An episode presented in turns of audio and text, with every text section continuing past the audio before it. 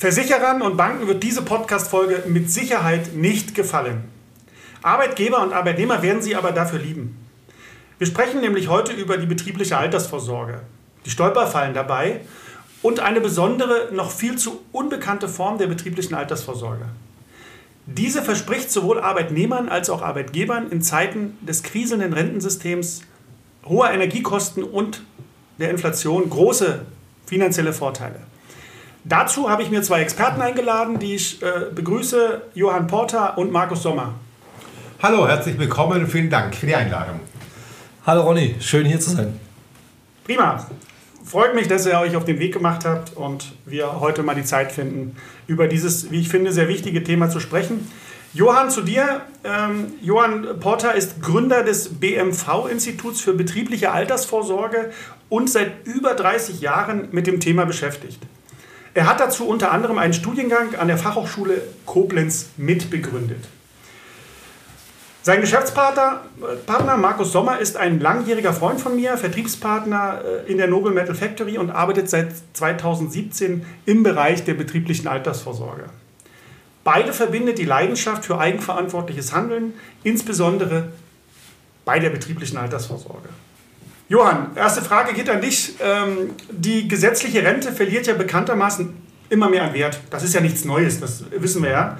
Äh, und andere Formen werden natürlich dadurch äh, in den Vordergrund gerückt. Gerade die betriebliche Altersvorsorge ist ja äh, in den letzten Jahren doch sehr stark im Kommen, zumindest nehme ich das so wahr. Ähm, und ihr beide seid ja der Ansicht, und du im Speziellen, dass sowohl Firmen als auch Arbeitnehmer derzeit unnötige Verluste und Nachteile bei der betrieblichen Altersvorsorge hinnehmen, weil sie beispielsweise aufs falsche Pferd gesetzt haben, auf den falschen Durchführungsweg oder das falsche Anlageprodukt gewählt haben. Und du sagst, Sie könnten viel mehr davon profitieren, als Sie es derzeit tun, wenn Sie den richtigen Durchführungsweg für sich finden. Wie kommt es denn überhaupt dazu, Johann, dass so viele Menschen sich da auf schlechte Deals einlassen und dabei Verluste erleiden? Wie ist denn deine Meinung dazu? Äh, unsere Erfahrung hat gezeigt, dass es einen sehr starken Informationsmangel bei Arbeitgebern und Arbeitnehmern gibt. Es gibt zu viele Durchführungswege, wobei wir die Hälfte gar nicht benötigen würden. Äh, hätte man die Altersvorsorge, wie sie ursprünglich gedacht war, wie sie die Großkonzerne führen, Krupp, Höpsch, Siemens, durchgezogen über die ganzen Jahre hinweg, hätte man den richtigen Durchführungsweg sicherlich finden können. Allerdings hat sich äh, eben bewährt, dass der Versicherer mit hohen Versprechen die Arbeitgeber gelockt hat und auch die Arbeitnehmer äh, mit Zinsversprechen, die nie erfüllt wurden und eben mit der Thematik, du musst dich um nichts kümmern. Das hat sich als falsch herausgestellt, falsche Annahme. Und deswegen haben wir heute natürlich mehr Sanierungsfälle, als uns lieb sind. Und wir drücken natürlich jedem Unternehmen jetzt den Durchführungsweg so hin, dass er sich frei entscheiden kann.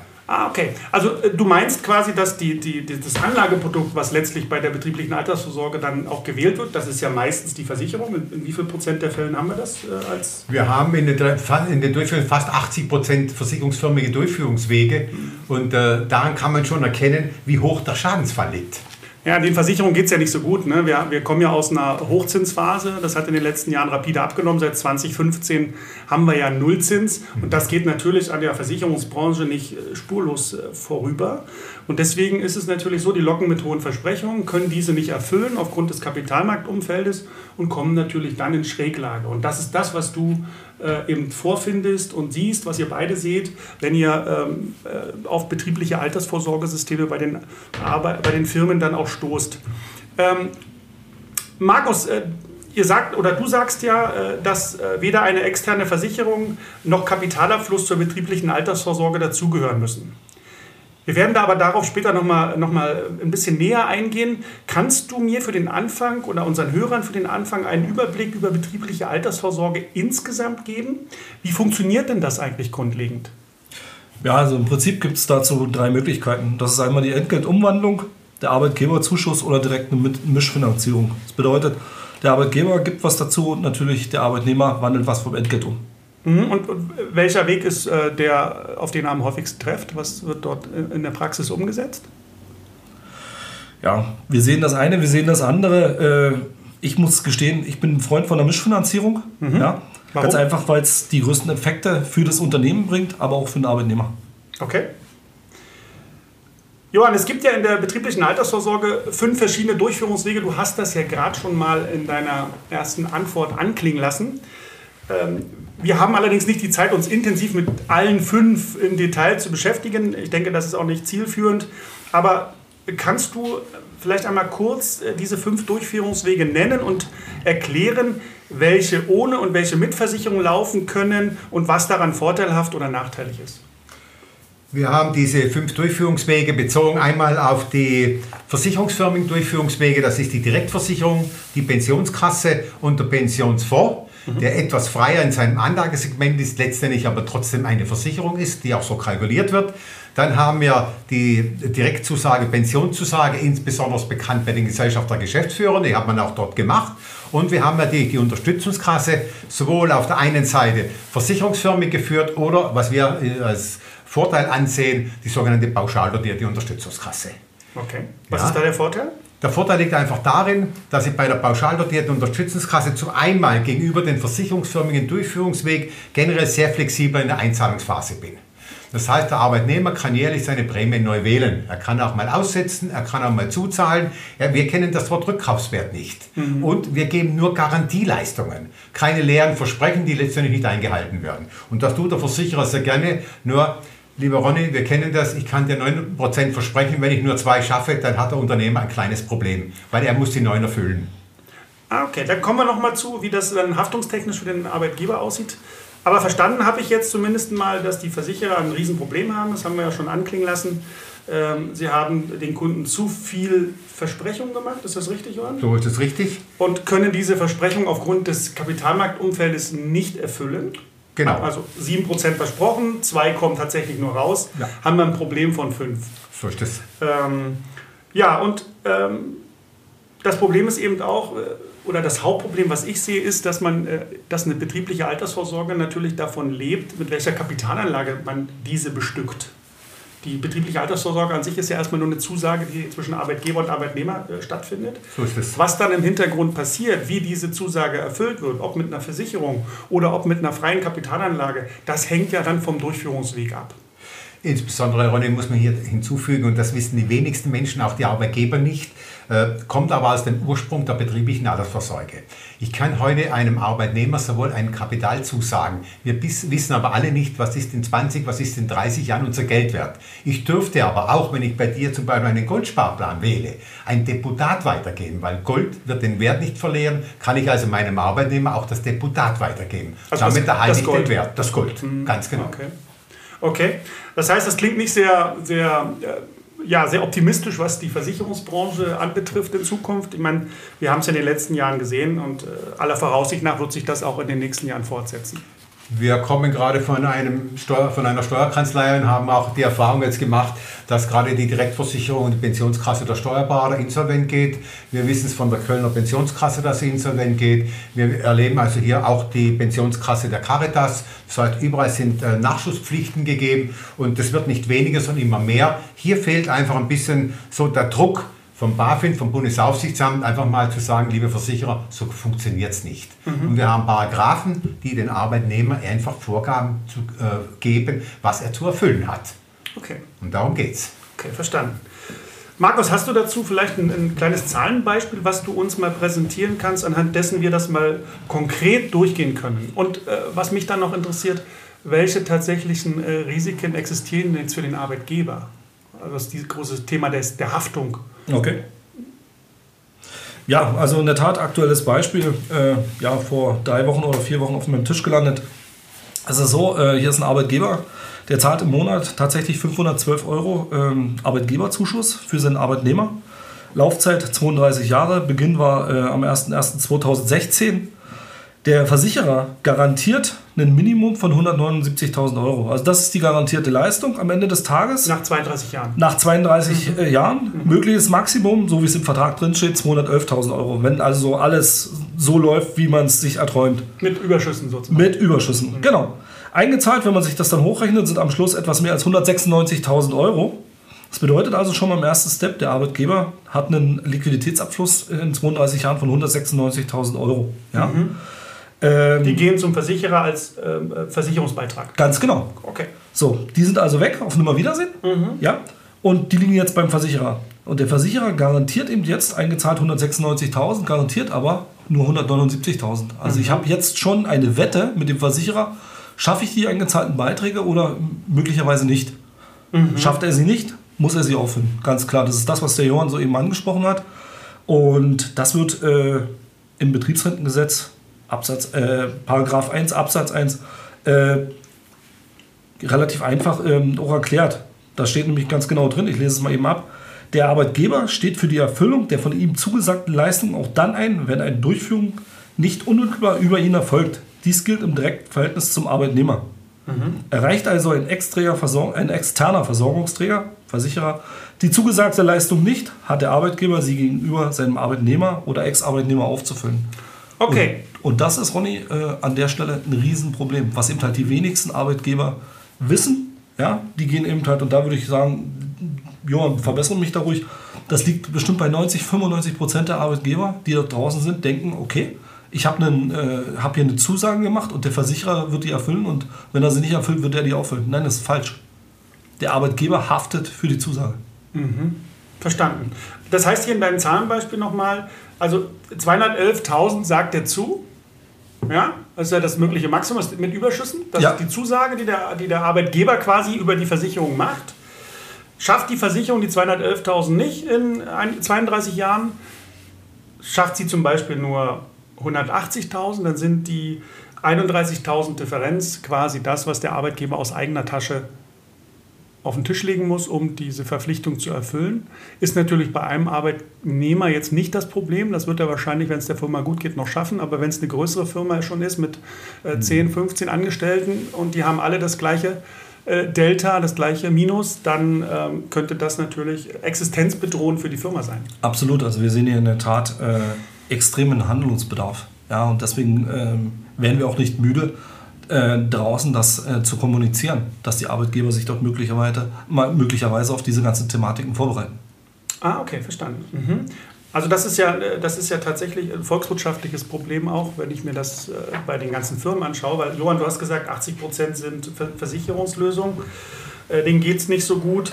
Und ähm, wenn dann tatsächlich hier diese, diese äh, Verluste von den Unternehmen ausgeglichen werden müssen, die von den Versicherungen produziert wurden, dann ist das ein Problem, äh, was hier auf uns zukommt. Äh, Johann, wie sehen denn diese Zahlen, die Markus jetzt hier gerade präsentiert hat, mit der von euch bevorzugten Form der pauschal dotierten Unterstützungskasse als nicht versicherungsförmigen Durchführungsweg aus? würde jetzt, und so hat es der äh, Markus auch hochgerechnet, der Unternehmer anstelle eines versicherungsförmigen Durchführungsweges denselben Betrag über eine pauschal dotierte Unterstützungskasse ansetzen und äh, würde es hochsparen. Und wir haben jetzt die Berechnung sieben Jahre später begonnen, sodass also wir hier einen Jahres-, sieben Jahresverlust haben, also weitaus geringere Laufzeit, hat der Arbeitgeber nur 146.000 Euro einbezahlt. Allerdings hätten wir hier jetzt eine Ablaufleistung in Höhe von äh, 100 180.000 Euro. Ja, ja, Genau. ja.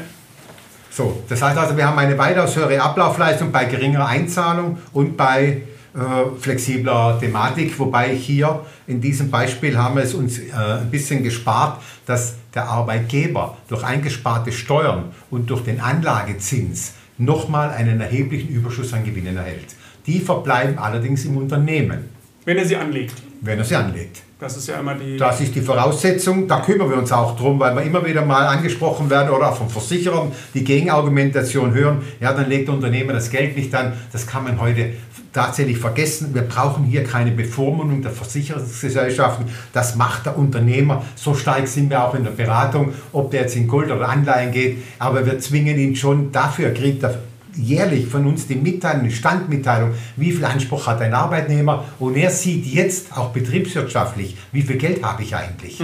Wenn er es geschickt macht, hat er nach einer Laufzeit von 30 Jahren dasselbe Kapital wie der Arbeitnehmer. Okay. Das heißt also, um das nochmal zusammenzufassen, ähm, wir brauchen erstmal die Eigenverantwortung gestärkt. Also jeder, jeder Unternehmer ist natürlich selbst verantwortlich, was mit dem Geld äh, seiner Mitarbeiter dann letztlich passiert. Äh, wie er es anlegt, ob er das in sein Unternehmen investiert, in neue Produktionsanlagen, in neue Gebäude, Hallen oder ob er sagt, er investiert es in ein Anlageportfolio bestehend aus Gold, Anleihen oder Aktien. Das ist, da ist er völlig frei. Genau. Muss er selber entscheiden, das, äh, auch selber, das Risiko auch selber tragen. Das äh, ist sehr, sehr, ein sehr, sehr interessanter Durchführungsweg, wie ich finde. Ähm, es ist im Grunde genommen, ihr sprecht immer von einer unternehmenseigenen Bank. Wie kommt ihr denn auf diesen Begriff, Johann? Der, Unternehmens, der Begriff unternehmenseigene Bank kommt daher, dass wir sagen, das Kapital, selbst die Sparrate der Arbeitnehmer, das Unternehmen nicht verlassen. Das mhm. heißt, er hat eröffnet ein eigenes Konto bei seiner Hausbank oder bei einer Depotbank seiner Wahl oder mit Mithilfe und dort werden die Gelder gebalgt und wir berechnen ihm jährlich, welche Einsparungen an Steuern hast du, bitte auf das Konto legen. Äh, die Anlageexperten, so wie ihr es macht, die geben mir, mir jetzt die Ratschläge, er legt es in Gold, Silber und sonstigen Sachwerten an mhm. und damit vermehrt er dort sein Kapital. Das heißt, er hat ein weitaus höheres Betriebsvermögen, sprich eine höhere Eigenkapitalquote. Mhm. Und das ist betriebswirtschaftlich sehr wichtig, weil natürlich auch das Rating anders ausfällt. Okay, also das Geld bleibt im Unternehmen. So ist es. Und das ist der große Unterschied zu allen anderen Durchführungswegen, wo das Geld abfließt zur Versicherung, zum genau. Pensionsfonds, zur Pensionskasse, da ist ja. es weg. Die kümmern sich um die Anlage, machen das offensichtlich nicht gut, weil sonst hätten wir die Probleme ja nicht. So ist es. Die können natürlich aus ihrem Korsett auch nicht ausbrechen. Eine Versicherung hat ja auch gewisse Anlagerestriktionen, müssen eine hohe, eine hohe Staatsanleihenquote im Portfolio haben. Ähm, wenn die nicht funktionieren, diese Assetklasse, dann kann die Versicherung auch nicht zaubern. Wir haben das beste Beispiel jetzt gesehen. Zum Beispiel vor kurzem kam ein sehr, sehr toller Bericht über die Firma Deichmann Schuhe. Mhm. Deichmann hat eine eigene Unterstützungskasse. Deichmann. Ah, Deichmann. Okay. Mhm. Und Deichmann hat nachgewiesen, dass er in der gesamten Corona-Zeit aus den Überschüssen seiner eigenen Unterstützungskasse, aus den Kapitalien, seinen Arbeitnehmern das Gehalt voll aufgefüllt hat, keine Mitarbeiter entlassen musste. Und das kann er natürlich über seine eigene Bank im Unternehmen tun. Okay, das ist ein tolles Beispiel. Toll. Markus, ihr setzt die, also ihr setzt also mit dieser pauschal dotierten Unterstützungskasse, so heißt dieser Durchführungsweg ja, äh, bei einem sehr alten und verlässlichen Modell an. Äh, bei dem eben das Geld im Unternehmen bleibt, so wie das der Johann gerade schön erklärt hat, und der Arbeitnehmer am Ende auch wirklich das herausbekommt, was er reingibt. Das ist ja bei den Versicherungen, wie wir es wissen jetzt, nicht so unbedingt üblich. Wie das alles genau funktioniert und welche steuerlichen äh, und sonstigen betriebswirtschaftlichen Vorteile aus dem Unternehmen äh, dadurch erwachsen, erfrage ich euch bei einer nächsten Folge. Aber vielleicht von dir noch mal kurz Statement. Ähm, was, ist denn, was sind denn für dich so die äh, wichtigsten Punkte, äh, die du deinen Mandanten mit auf den Weg gibst, wenn sie sich für eine pauschal dotierte Unterstützungskasse entschieden haben? Was haben sie da in der Hand? Also für mich ganz klar, ähm, einmal aus Arbeitgebersicht ähm, die Liquidität, sprich das Geld, was zusätzlich jetzt im Haus ist, ja, was die Eigenfinanzierungskraft stärkt. Für mich ein ganz, ganz wichtiger Punkt. Ein zweiter wichtiger Punkt für aus Arbeitgebersicht, äh, die Haftungsminimierung, weil ich jetzt eigenverantwortlich dafür bin, was mit, dem, mit den Geldern passiert. Mhm. Ja, und ich kann mir Zeit lassen in diesem System. Das System ist betriebswirtschaftlich so aufgebaut, dass ich nicht zwingend gezwungen bin, ähm, diese Gelder am ersten Tage sofort anzulegen, sondern ich kann mir Zeit lassen, ich kann in Ruhe prüfen, in welche Klassen gehe ich, mache ich alles in Gold, mache ich einen Teil in Gold, lasse ich einen Teil als, als Barreserve im Unternehmen zurück und so weiter und so fort. Da gibt es ganz, ganz viele ähm, Ansatzpunkte. Und ein zweiter wichtiger Punkt, den man hier nicht vergessen sollte, ist definitiv der Arbeitnehmer.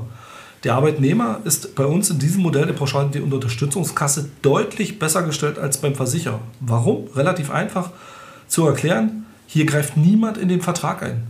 Das bedeutet, jeder Euro, der gespart wird, geht zu 100% in das Depot des äh, Arbeitnehmers und wird dort verzinst durch den Arbeitgeber.